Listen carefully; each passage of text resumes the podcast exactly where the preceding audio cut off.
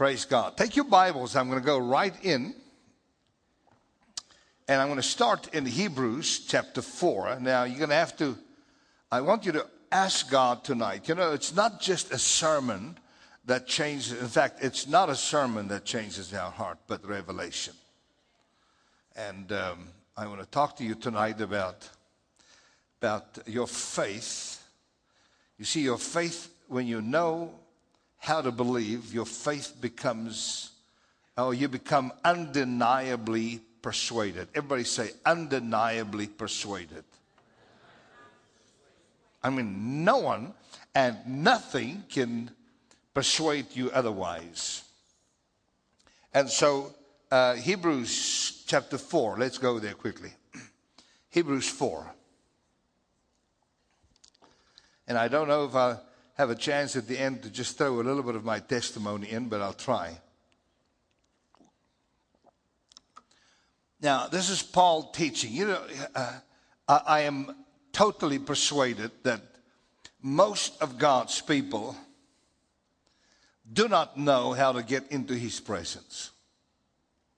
And Paul says here in, in, verse 1 let us therefore fear, or let us therefore become highly concerned,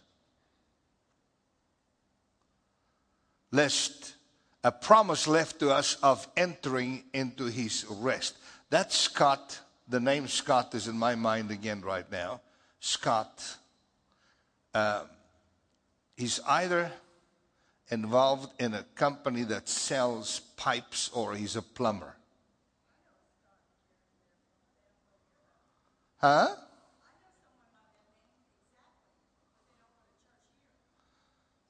And you know, God, this has happened to me four or five times before. Uh, is he involved in plumbing? He's a plumber. You know, uh, at the end of the service, I want you to come and I, I want to share something with you, okay? Let us therefore become highly concerned lest a promise left to us of entering, that's the key word, enter. Everybody say enter. Lest the promise of entering any of you should seem to come short of it. And then he goes on to explain, and he says, For unto us, well, let me skip those. And he says that um, uh, in verse 4, where he speaks in a certain place of the seventh day on this wise, and said, God did rest. God rested the seventh day from his works. And then verse 10 He that is entered into his rest, he also hath ceased from his works.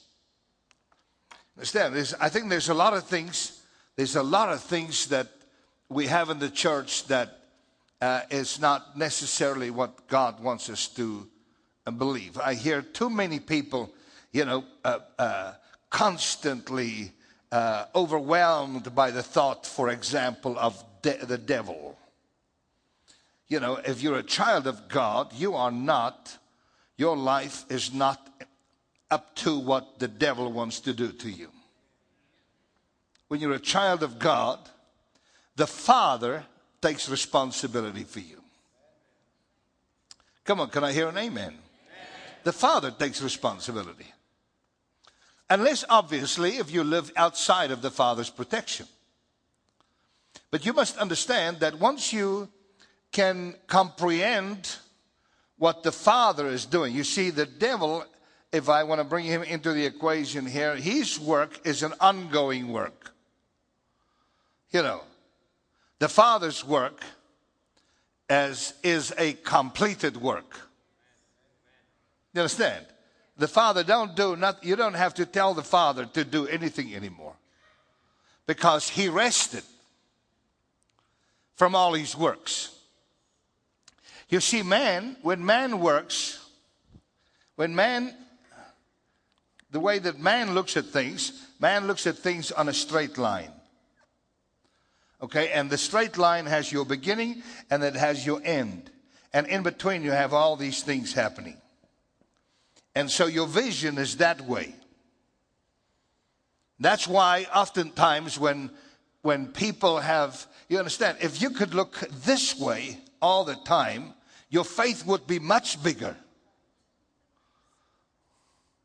Because then you'll know, oh, wow, you know, it's like, how many, how many of you have said, man, if I could just have my life over again? How many of you have said that before? You said, if I could just have my life, if I could just have another opportunity over again. But you understand, God doesn't work like that. God doesn't work in a straight line. God works, whenever God works, God works everything He does, He works on the wheel, He works on a circle. Now, I'm just laying a, a, uh, you know, a foundation here so you can get this, and I hope you can just key in very quickly to where I'm at. Don't have time to lay too big a foundation. Everything God did then is the beginning and the end. Everything is inside the wheel. It's not, well, when we get there, we'll make a plan. God already made a plan, and the plan is complete. Amen. So he knew, uh, he says, I knew, I knew Jacob when he was still in the womb of his mother. God knew you before you were even born. Come on, can I hear an amen? And so God doesn't have to come up with emergency measures now because Satan has done something unexpectedly. If you are on the wheel, the problem is when you get off of the wheel. You see, if you're on the wheel, that means that God is working on you. That's Jeremiah 18. So, whenever Jeremiah said to God, Let me know how you work, God said, You want to know how I work? Go down to the potter's house. So he said, I went down to the potter's house, and there he was working on the wheel. See, it's God sent him down there. Said, "This is my. This is the principle. Everything I do, and everything I've ever done, and everything that was done, and everything that still will be done, is done on a wheel." It goes and it comes and it goes and it comes. It's also called seasons. It's also called generations. Everything is in a wheel. It turns all the time. Because you see, on the wheel, that's where God works in you. So if you're on the wheel, you're either on the potter's wheel or you end up on the potter's field. See, the potter's field, that's where the rejects end up. People that, that the potter can no longer work with. But as long as you say, God, work on me. So instead of when something happens to you, instead of saying, whoa, the devil, and why don't you just say, thank God? He's working on me. I don't understand it, but very soon the wheel will turn and then I will understand because I know in whom I have believed. He, I, my life rests in the hollow of his hand. Come on, give God a praise offering. That's how it works.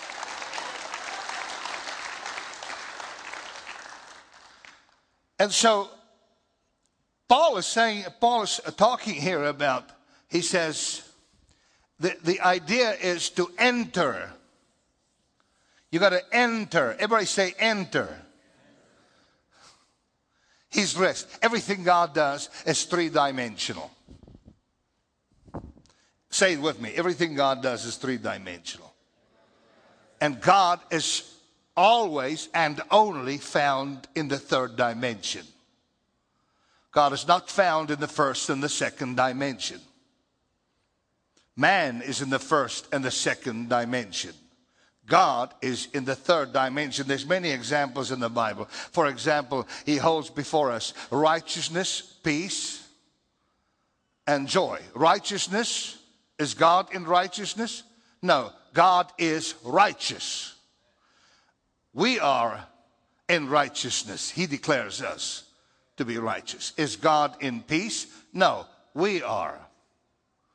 God gives us peace that passes understanding. Is God in joy? Yes. In His presence, there's fullness of joy.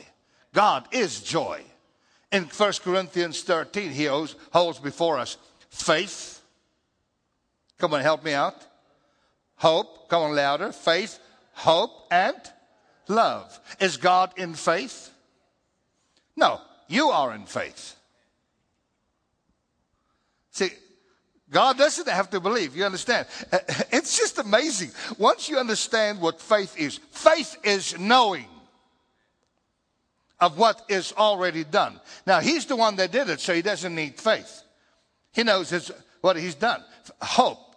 Oh, is God in hope? No, you are in hope. Is God in love? Yes, God is love. So I'm, I'm just giving you a few examples. Jesus said, I am the way, the truth, and the life. See, you're in the way, and, and uh, uh, uh, you know, He's the truth. And then life. Is He in life? Yes, He is life. And so I'm giving you a few examples so you can understand. You've got to come to a place where you say, God, help me to enter where you are. Not just enter where the promises uh, uh, is, is being kept to us. But God, let me come into a place where I can really touch you. I could feel you. So many people only feel devils. We're children of God. We're supposed to go right into where He is, but oftentimes people don't. And in the Old Testament, once again, God gave different examples that Paul called. Paul called them. Um, me see. Is this thing to be shaken? Shadows. He calls them shadows. Everybody say shadows. He said, He showed us things that in the Old Testament were shadows of things to come. Okay? So here's one of the shadows. Now, by the way, what is a shadow? If you look at my shadow, what does the shadow tell you? Shadow tells you that I exist. So if you see the shadow, that's not really me.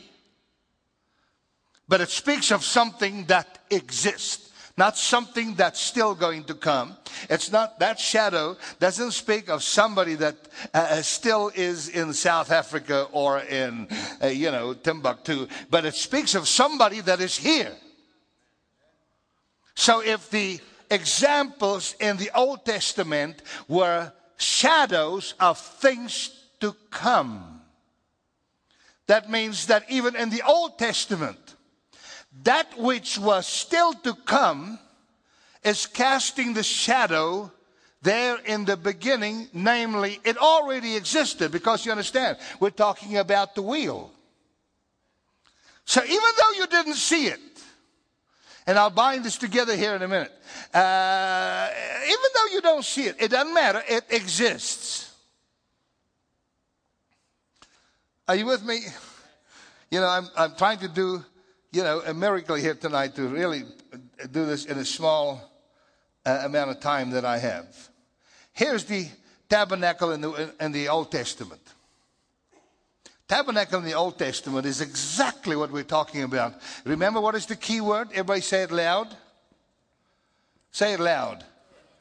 See, that's the key word. The key word is to enter. Now remember, everything God does is three dimensional. So it's the first level, second level, third level, or first dimension, second dimension, third dimension. And we know that if you look at the, the tabernacle in the Old Testament, this, this, this area was called what? The outer court, right? And this area was called the inner court or the holy place. And then this place was called the Holy of Holies. Where was God? In the Holy of Holies. He's in the third dimension. And so, uh, in this area here, in fact, every one of these have in themselves three dimensions. And so, before you can go to another level, you have to first uh, exhaust or max out where you are. We're looking, we're talking about finding God. So you've got to max out first. So you first dimension, you you you got to enter. Second dimension is the table of sacrifice. Second dimension. I mean, that's the second dimension. Third dimension is the brazen laver. That's where the priest, before he could go in there, he had to get himself washed. This area here, this is where they got rid of, I mean, this whole area, they got rid of things. That's where they got rid of sin. So I call this area the toilet area. Excuse my expression. So this is the toilet area. We have an adopted boy. Man, I tell you what, up until about the age of nine, he was fascinated with toilets. We'd go into the nicest places somewhere in the world, and as soon as we sit down, he'd say, Dad, is there a toilet here? and I know, he'd just been to a toilet. I asked him one time, yeah, what, what, is, what, what do you want to see toilets for? Look at the menu. What's, what's so fascinating about toilets? I, I just want to see what they look like. Many people are satisfied to just hang around the toilet area. Getting rid of stuff all the time, all the time, all the time. You know, and if you don't preach, there's many churches, especially up there in the Bible Belt, if you don't preach repentance all the time, they don't think you've preached the message because they love the toilet area. My son's healing came when we were in, when we went overseas and we were flying and we just got up in the air and they started starting to serve food. And he sits next to me in the window. He says, "Is there a toilet here?" I said, "Yeah, they have nice toilet, but this is an old airplane. The toilets are outside." Healed him. So, Pastor Stormy, here's what people do they come, because you understand, on the outside here, uh, if you've ever seen a schematic of what happened uh, in the, uh, in the uh, Old Testament, this was the camp out area. They're not anywhere near God. Now they want to go to God because you understand, in those days only the priest and the high priest could go there, but today Paul is saying it's open for us. And so what they did is they come in. This is what they do today. They come in. They get rid of stuff by the uh, altar of sacrifice. And they come here to the brazen laver. That's the uh, a place where we get sanctified. And then come out there again. And this is all the place they ever know about church. Just like that. Never go anywhere. Paul says, Let's therefore fear, be concerned, lest the promise left us of entering, we seem to come short of it. And so, what we're going to do is we're going to cut this one out and go further, go into the second level on, on our way to finding God. Because you understand, that's what it's all about, is to find God and let the supernatural become normal. Because you see, when you're when you're just in the first level, the second level, there's no supernatural. Supernatural happens when you come in the presence of God. That's where healings take place. That's where gifts, the Spirit take place. Now I hear a name again. Ramona. Is there a Ramona? Her husband is, huh? Oh, she? Does her husband have a goatee? I want to pray for her at the end. You know, what is happening is people don't see the supernatural because they don't go where God is. Now, people will tell you, well, God is everywhere. You know, we're not talking about the omnipresence, we're talking about the un me presence. Where all of a sudden, whoa, you can hardly stand. I know some of you have been there. Where all of a sudden, Pastor Stormy was telling me about some meetings here most recently where the power of God comes. We should have that almost all the time. Hmm? The supernatural. You know, that comes with, I have a set of tapes on there that I teach on the pearl of great price. Hmm. Where Jesus says, the kingdom is compared to a merchant man seeking goodly pearls. His quest is for goodly pearls. What is a goodly pearl? It's the ordinary. And then when he found a pearl of great price, what is a pearl of great price? That's the extra ordinary. He sells out. Don't you know that our nation needs the real supernatural, not gimmicks, not just somebody's charisma, but a real touch from God. But what they do is they, they go almost there. Now you go in many churches where we're now going to the second level. And once again, there's three dimensions. You come to the first table. What's that? That's the table of showbread. What is that? That's the word. So they get into the word. And then you get to the second second dimension, and that is the candelabras. That speaks of what? The Holy Spirit. Many people are absolutely fascinated with the baptism in the Holy Spirit. And I am too. But that's not all. That's only the beginning. That's only God giving you just a, a little foretaste and say, come on in. Come on in. You don't have to just have it one time in your life. You have to get to a place where all of a sudden, my God, He wakes you up in the middle, uh, middle, uh, the wee hours of the morning, and He starts communicating with you. And all of a sudden, you feel raptured in His presence. You wake up in the morning, and you're not the same. You'll never be the same again because now you taste of that supernatural presence of God, and you become addicted to it. Come on, give God a praise offering. You become addicted to it.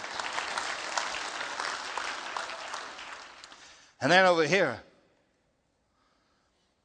you have the third dimension. And that's what? Table of incense, right? That's worship and prayer. Worship. Everybody say worship, not praise.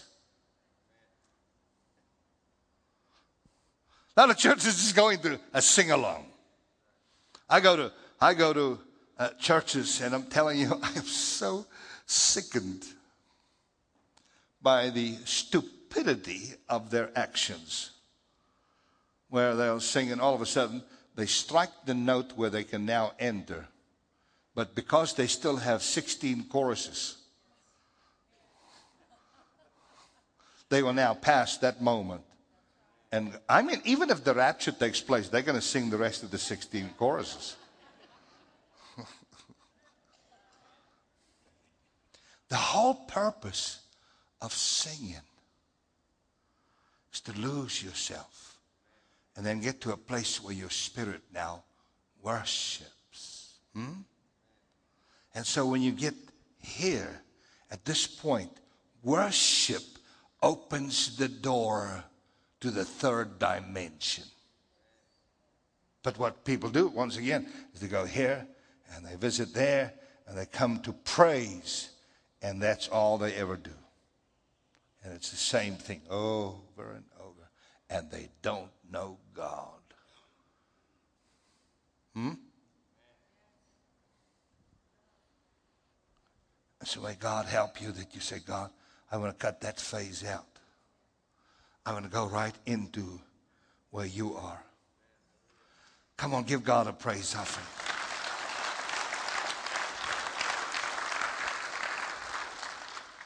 I want to go where God is. Say it with me. I want to go where God is. My God, I want to go where you are. Put your hand up. I'm not done yet. But just put your hand up and say, God, I want to go where you are. My God, because you understand when you come where God is, everything else fades uh, in the distance. Wow. Now, here in the th- third level or the third dimension. How many dimensions are there? There's three dimensions here. There's three dimensions here. How many is there? Come on now. Come on, three? How about one?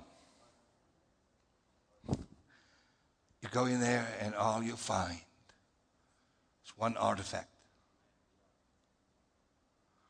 It's the Ark of the Covenant. If you want to know more, when you get into His presence, you want to know more, you got to open the lid.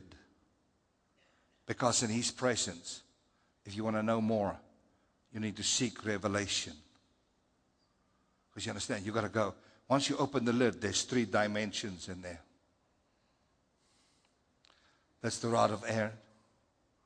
That's the pot of manna. And that's the, the, the, uh, uh, the tables of the law. But you got to open the lid. See, the things that I'm teaching here, uh, it's only for those that are hungry. Those that says, my God, I want to go to the next level. See, once you go to the next level, because you understand, and you go inside there, uh, what you what you become aware of right now is God is all in all. That's why there's only one artifact. He's everything. But there, God tells you, open the lid. You open the lid. That's open revelation. Hmm? That's the sword of the Spirit. Huh? wow.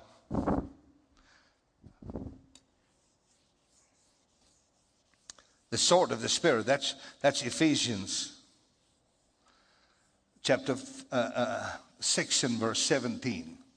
Take with you the sword of the Spirit which is which is the word of God. Now, you got to read it within the Hebrew context. Take with you the sword of the Spirit, which is the rhema of God. Not just the word, but the rhema. Hmm? Because you see, once you get there, once you get into the rhema of God, everything changes for you. Now, it's not no longer just doctrine. Many people get stuck on doctrine. You know, how dumb can you be and still breathe? I mean, honestly, you know, let's get away from just doctrine. Doctrine is important. We've got to have doctrine in the church. We've got to be like minded.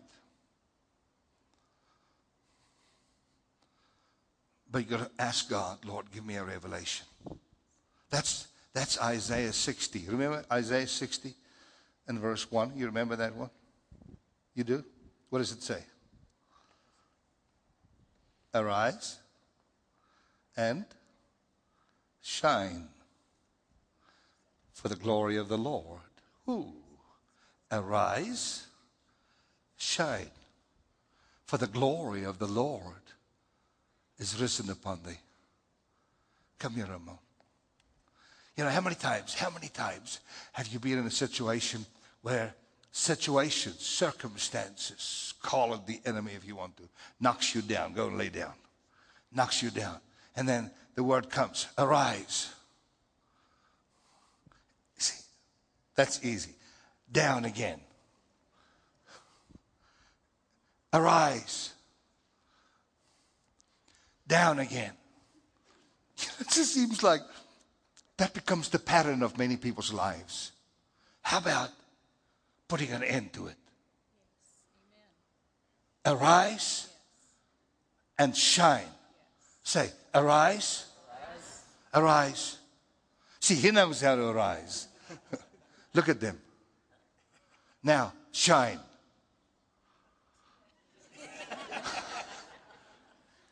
shine. See, that's the part we don't know. That's the part that puts an end to what's going on in your life. How many more times do you want to get knocked down before you put an end to it? That's the sword of the Spirit, which is the Word of God. Arise, shine. What is shine? You know, how do I shine? Thy word is a lamp unto my feet. Your word that's not just your word, Your rhema becomes a lamp unto my feet. Go down. All right? I mean, uh, knock down. Now, before you rise up, before you rise up, while you're still there, you get in the presence of God. God, give me a word. Lord, when I get up, this thing ends now. Give me a word. God, give me breakthrough. In this service, there's some people here sitting, you need breakthrough. And so what you got to do is you got to say, my God, before I get up this time, give me a, a, a, revelation. Now arise. And when you rise up, you come against the enemy with a revelation from God, a rhema from God, and it puts an end to it. Come on, give God a hand of praise. Glory to God. That's what it's all about.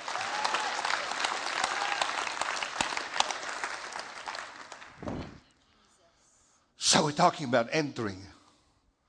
Entering where? Entering into his rest. When you go into the third dimension, God is not there with a very busy agenda. He's resting. He's done it all. Look at the person next to you. Come, make eye contact. Tell that person, say, you know what? You can act so pitiful sometimes. you know, we do that sometimes. You know, you uh, uh, you want to you want to you know make other people feel oh, you know how how terrible my life is. No. Isaiah, I mean Psalms 118. Let the house of Jacob say, Your mercy endureth forever. Let the house of Israel say, Your mercy endureth forever. It's from everlasting to everlasting. Amen? Entering into what he has already done. Okay, now let me tie it all together.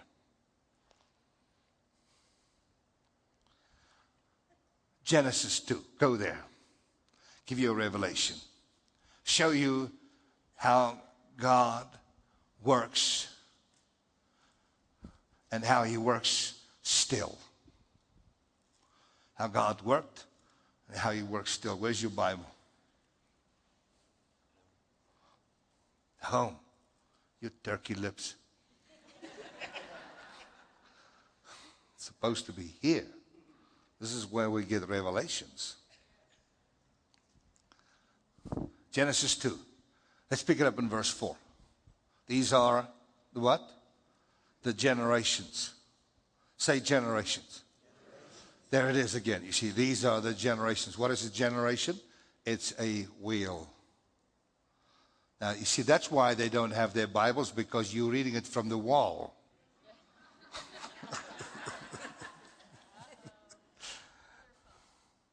oh, yeah, phone is okay, but not the wall. The phone can go with you, not the wall. These are the generations of the earth. In the day that God made the earth and the heaven. Generations, that's the wheel. See, everybody say, the work is finished. And the day that God made the earth and the heavens, maybe the other way around. This is the history or the generation of the heaven and the earth when they were created in the day that the Lord God made the earth and the heavens. Look, you see there's a comma. Now show me verse 5. See, and it goes on. See, that's what is wrong with the wall.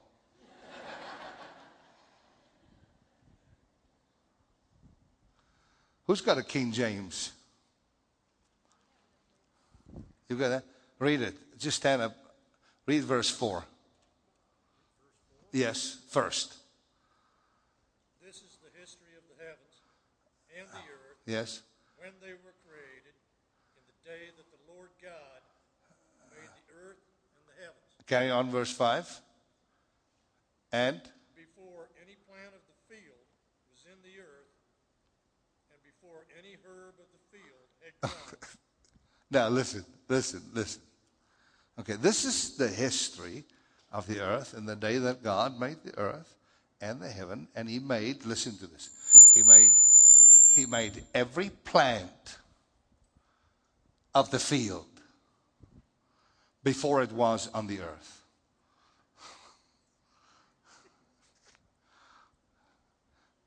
You can be sit down. Thank you. He made every plant before it was on the earth. And then he made every herb before it grew. You understand? We're talking about a wheel. See, it's all done.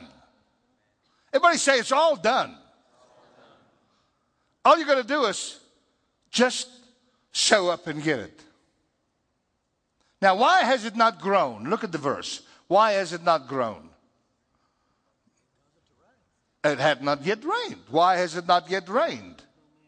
Because there's no man there. See, that's the principle that goes through the entire Bible. The rain will come, the plants will grow. God is just waiting for man to show up, enter. Just enter. You understand? So when you enter where God has already completed the task, the results will be there. Are you getting it? So he made it before it was. He made it before it grew. So all he's waiting, man, to show up. It's just like that still today. Your healing is already there. Your college tuition, it's already there. Everything that you need, Brother Scott, it's already there. All you need to do is just find it. Look, you found your wife. She was already there. All you have to do is find her. Amen? And so when you get into that revelation, you understand. Then I say, My God, now I understand. Your rest is that everything I need is already.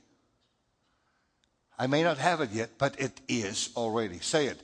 Uh, it is already. Let me give you another one. Go to Isaiah 53, uh, the, uh, the, the wall man. Go to Isaiah 53.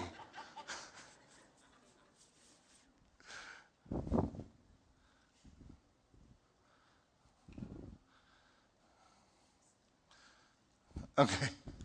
And so we're not going to go through the whole chapter, but yeah, let's just quickly see. Okay, let's, let's look at this. This is exactly the same thing. See, who's believed our report? To whom is the arm of the Lord revealed? Carry on, just next verse every time. Who, to whom is it, he shall grow up before him as a tender plant? Go to the next verse. And,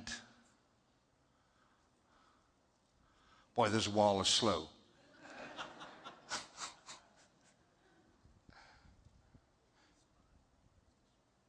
He is what? Oh, he is? But this is 900 years before it happened.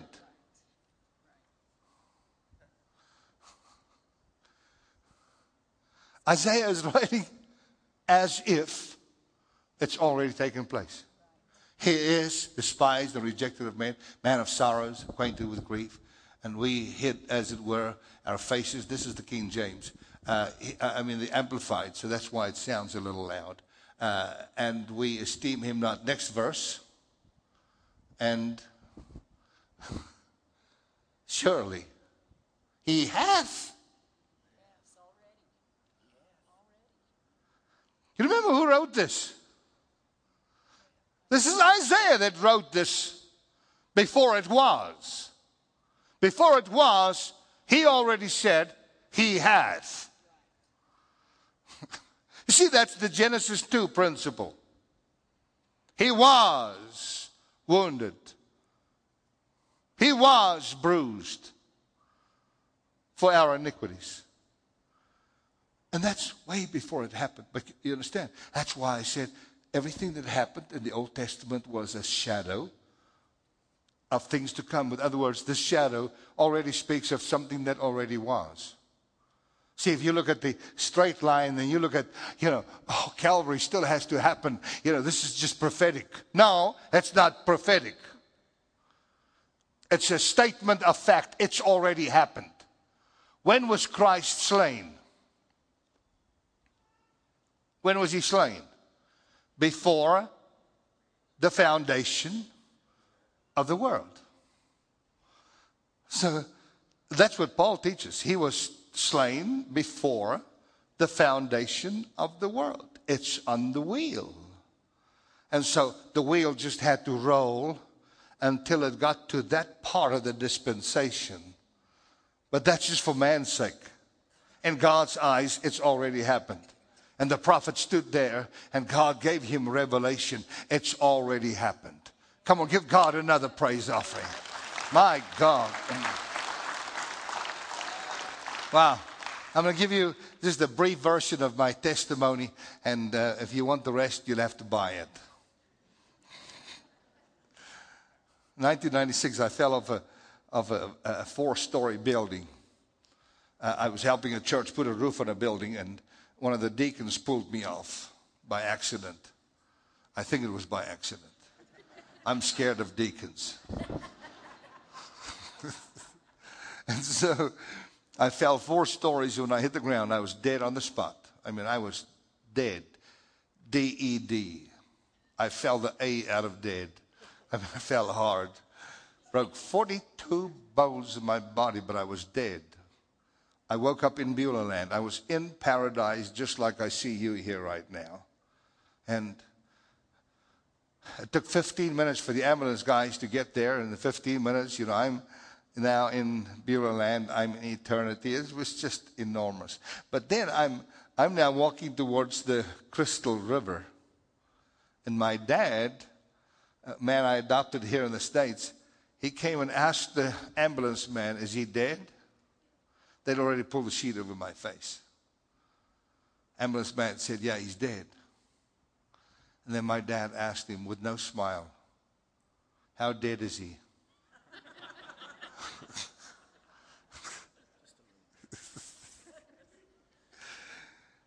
Later on, when I talked to him, he said, I just wanted to know if that ambulance man thought he was too dead for God.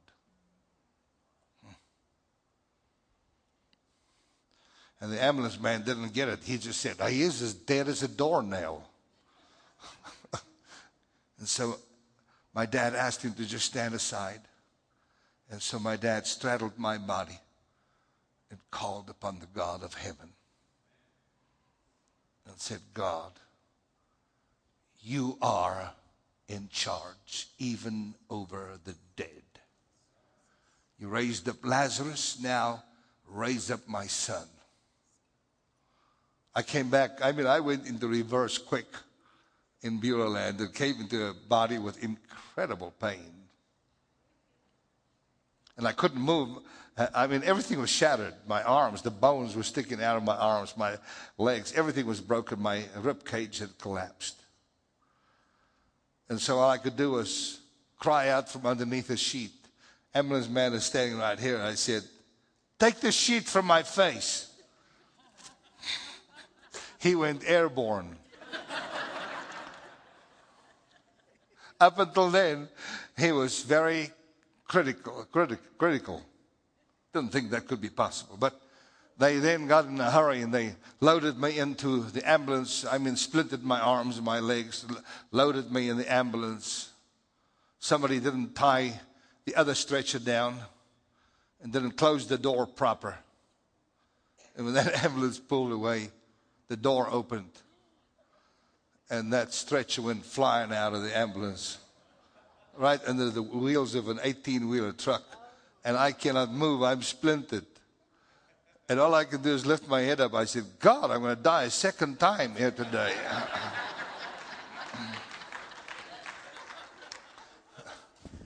so they rushed me to the hospital. And then when I got to the hospital, the doctor said, No, this is too big for us, small little hospital. You got to get into a big, uh, big hospital. And you got to do it now. And so they pushed me out of the little room, and somebody didn't steer very well.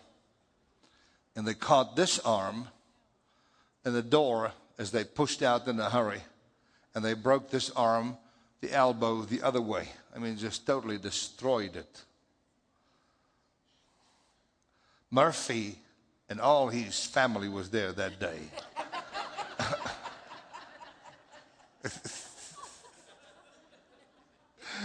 oh my. Well, you got to listen to the rest of it on tape, but you know, I want to tell you this. A, a, a time followed after that which lasted almost nine years on the wheel of God, where the only way I could survive was on pain pills. Infection, perpetual infection that they couldn't get healed. It was uh, MRSA infection. Just couldn't get, I mean, it just horrible. They tried to save this, the rest of the elbow, couldn't do it, and they finally had to just, you know, cut it out because it was rotting. And so all they could do is well, make it stiff. Put a rod in there, put a rod in there, cut all of this out. No bone. There's no bone here. And then put an anchor bolt in the middle. So I have a 35 degree bend in the arm. I can move the wrist, but not this. You know, that's when God gave me this message.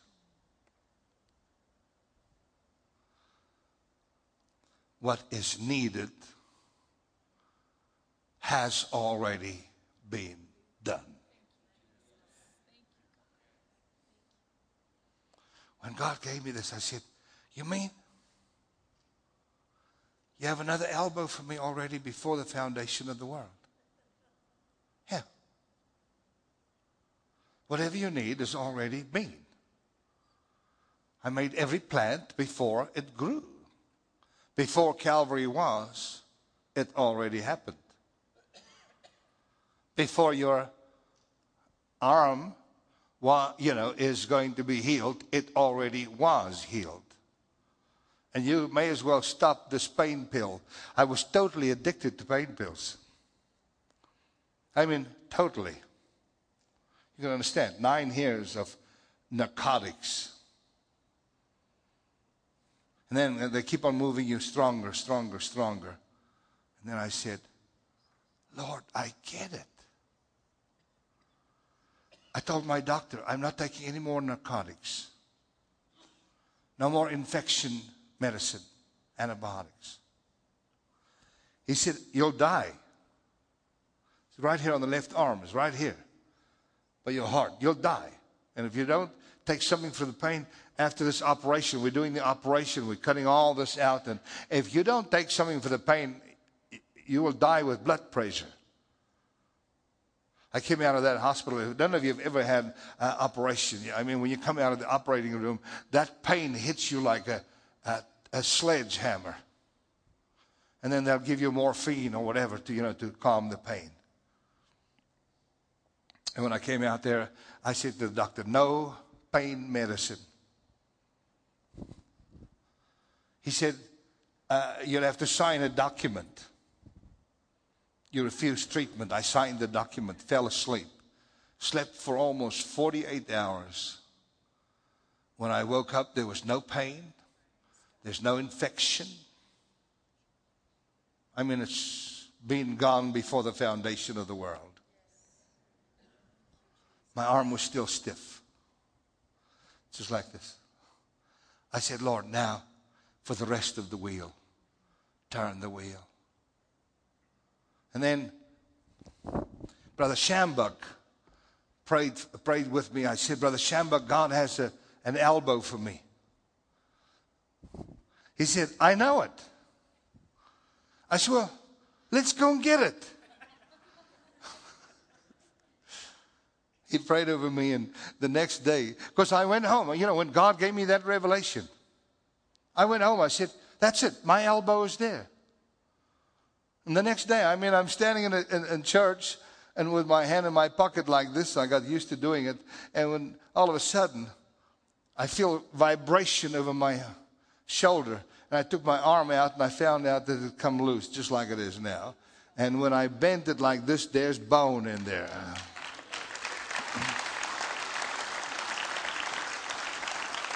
Then I went to the doctor. He couldn't believe it. He said, That's not even possible. Something went wrong. I said, For the first time in nine years, doctor, something went right.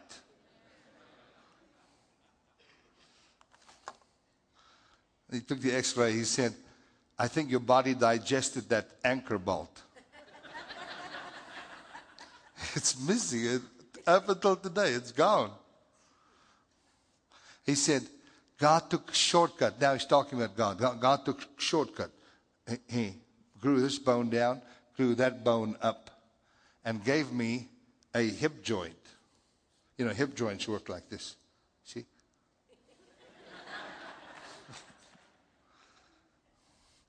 Just like my arm, see? Can bend anyway. Look there. I mean,